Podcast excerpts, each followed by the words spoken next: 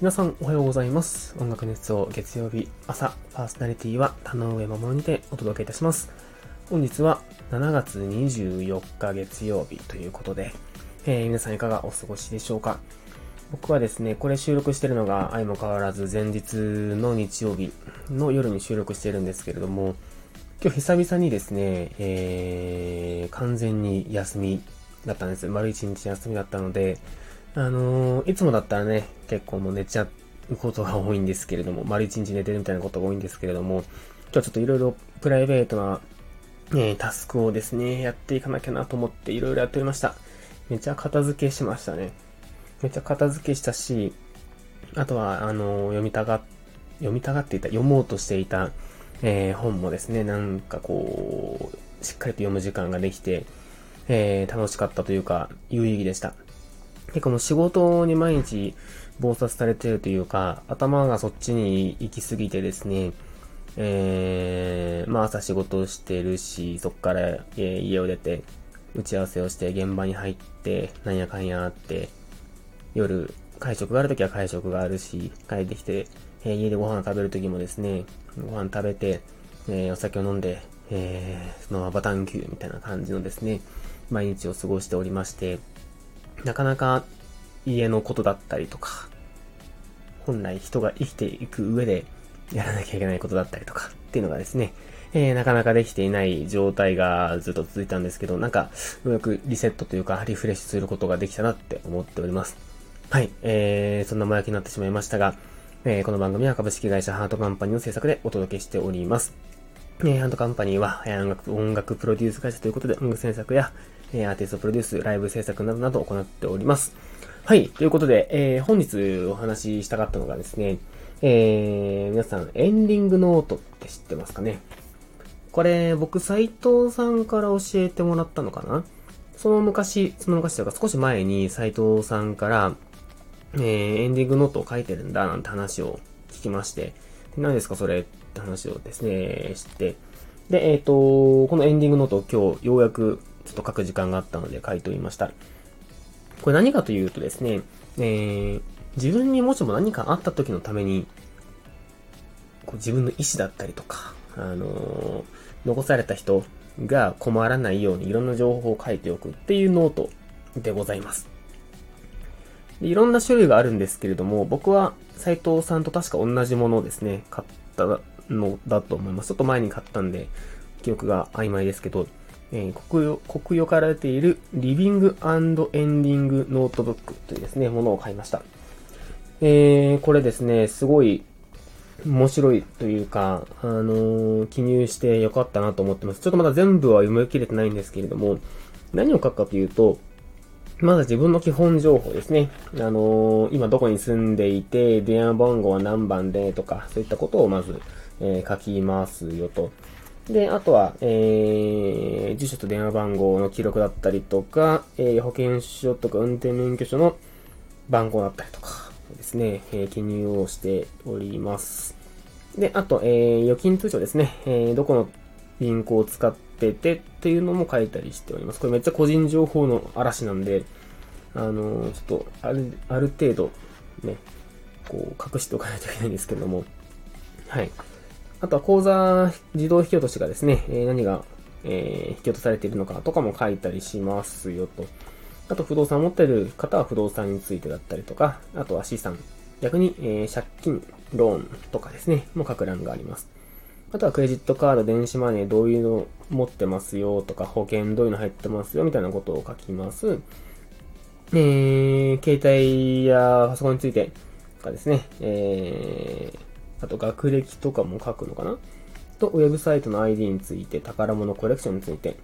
ペットについて、あとは、えー、そうですね、親族一覧とかですね、あと友人一覧みたいな、あと親族表なんかもありますね。で、えーと、あとは、えーとですね、健康管理についてですね、えー自分がどういうアレルギーを持っているとか、どんな病院に、えーかかりつけの、でお世話になっているとか、常備している、常用している薬についてとかとかも書きます。まあ、このあたりまでは基本的な情報って感じですね。で、こっからがもう割と、自分的には大事というか、あの、なかなか書くの悩むとか、ちょっと考えたことないよみたいなこともあるんですけれども、でも、考えておいて全く損はないかなというあたりですね。えー、告知延命処置についてですね。えー、まあ、こうなんか、自分が例えば、重病になっちゃったりとか、あと意識失っちゃったりとかしたときに、えー、延命措置をしますか？とか、あとは、えー、告知ですね、えー、病名とか余命とかは告知することを希望しますか？みたいなのとかですね、えー、そういったことを書いていきますと。あとは臓器提供とか検体とかですね、そのあたりも書いていきます。あとは自分が、えー、コミュニケーションができなくなってしまった時、まあ、怪我、病気、その他もろもろで、えー、コミュニケーション能力が著しく低下した時に、自分はこういう風な考えを持った人間で、えー、誰にお世話になりたいか、誰の意見を尊重してほしいかというのとかですね。えー、そんなことを書きました。あと、えー、葬儀についてですね。えー、宗教だったりとか、あとはそもそも葬儀実施するしないとか、するとしても、えー、お金をかけなくていいのか、それとも盛大にしてほしいのか、とか。えー、そんなことを書きました。あと、お墓どうするとかですね。あの、どういうお墓でとか、どういうふうな、その、考え方でやってほしいとかっていうのを書きますと。また、遺言書ですね。作成そもそもしてるのかしてないのか、作成してるとしたら、えー、どういう形式というか、形態でやっているかとかですね。はい。えー、この遺言ですね、えー、遺言書書こうってなんか思いました。ちょっとまだ書けてないんですけど、この、えー、エンディングノートプラス、え遺言書を書くことで、自分が持っている財産をどのように分配するかとか、あとはその他ですね、えー、いろんな残された方々への、えー、伝えたい思いだったりとかっていうのを書くものですね。で、僕知らなかったんですけど、遺言書って15歳から書けるんですね。なんか、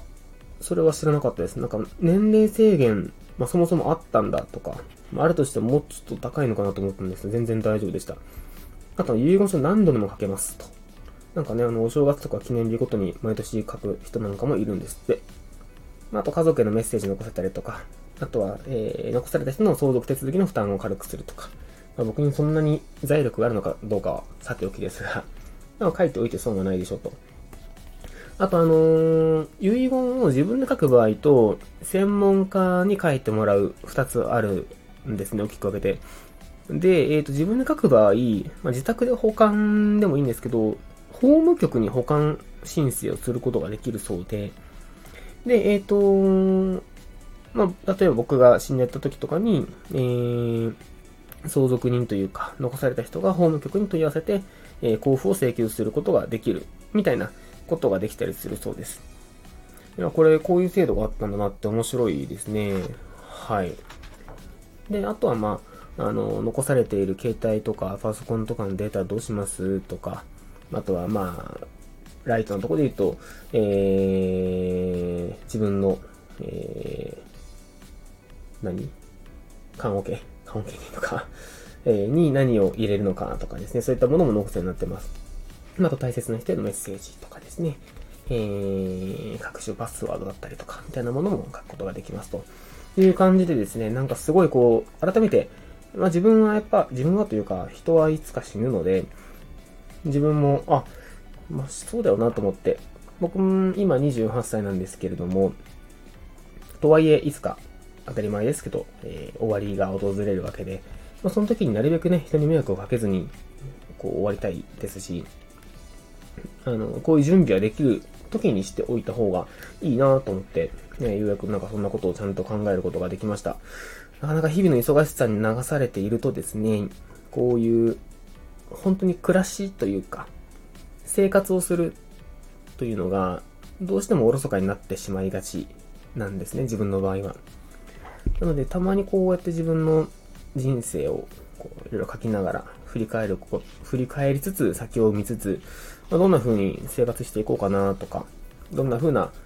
キャッシュフローというかね、あの、お金の工面をどうしよっかとか、家族とどう向き合っていこうかみたいなことを考えるきっかけになりましたので、これぜひ皆さんもですね、あの、まだ書いたことないよとかいう方はぜひおすすめです。これどこに売ってるかというと、Amazon とかでエンディングノートって調べてもいっぱい出てきますし、あとは、えー、本屋さんに、ちょっと少々大きめの本屋さんに行けばですね、もう割とどこでも売ってるんじゃないかなと思います。僕はあの、木の国屋に行ったんですけど、木の国屋だったら、えー、趣味実用とか暮らしみたいなフロアというか、エリアがあって、そこに置いてました。で、もちろん本屋さんでパラパラめくりながら決めるでもいいですし、あとこれ電子書籍版とかもあるみたいなので、データとして残しておくみたいなこともできるっぽい。ただデータとして残しておいたら、それ見つけるの結構大変ですからね。なんかこういう時にやっぱりアナログって強いんだなって思いました。はい。そんな感じで、えー、今回はエンディングノートについてご紹介させていただきました。ぜひ皆さんもですね、えー、書いてみることで、まあ、それがどう役立つかさておきとして、えー、自分を振り返る、見つめ直すいいタイミングというかきっかけになるんじゃないかなと思います。はい。というわけで、今回の放送はここまでにしたいと思います。また来週お会いしましょう。バイバーイ。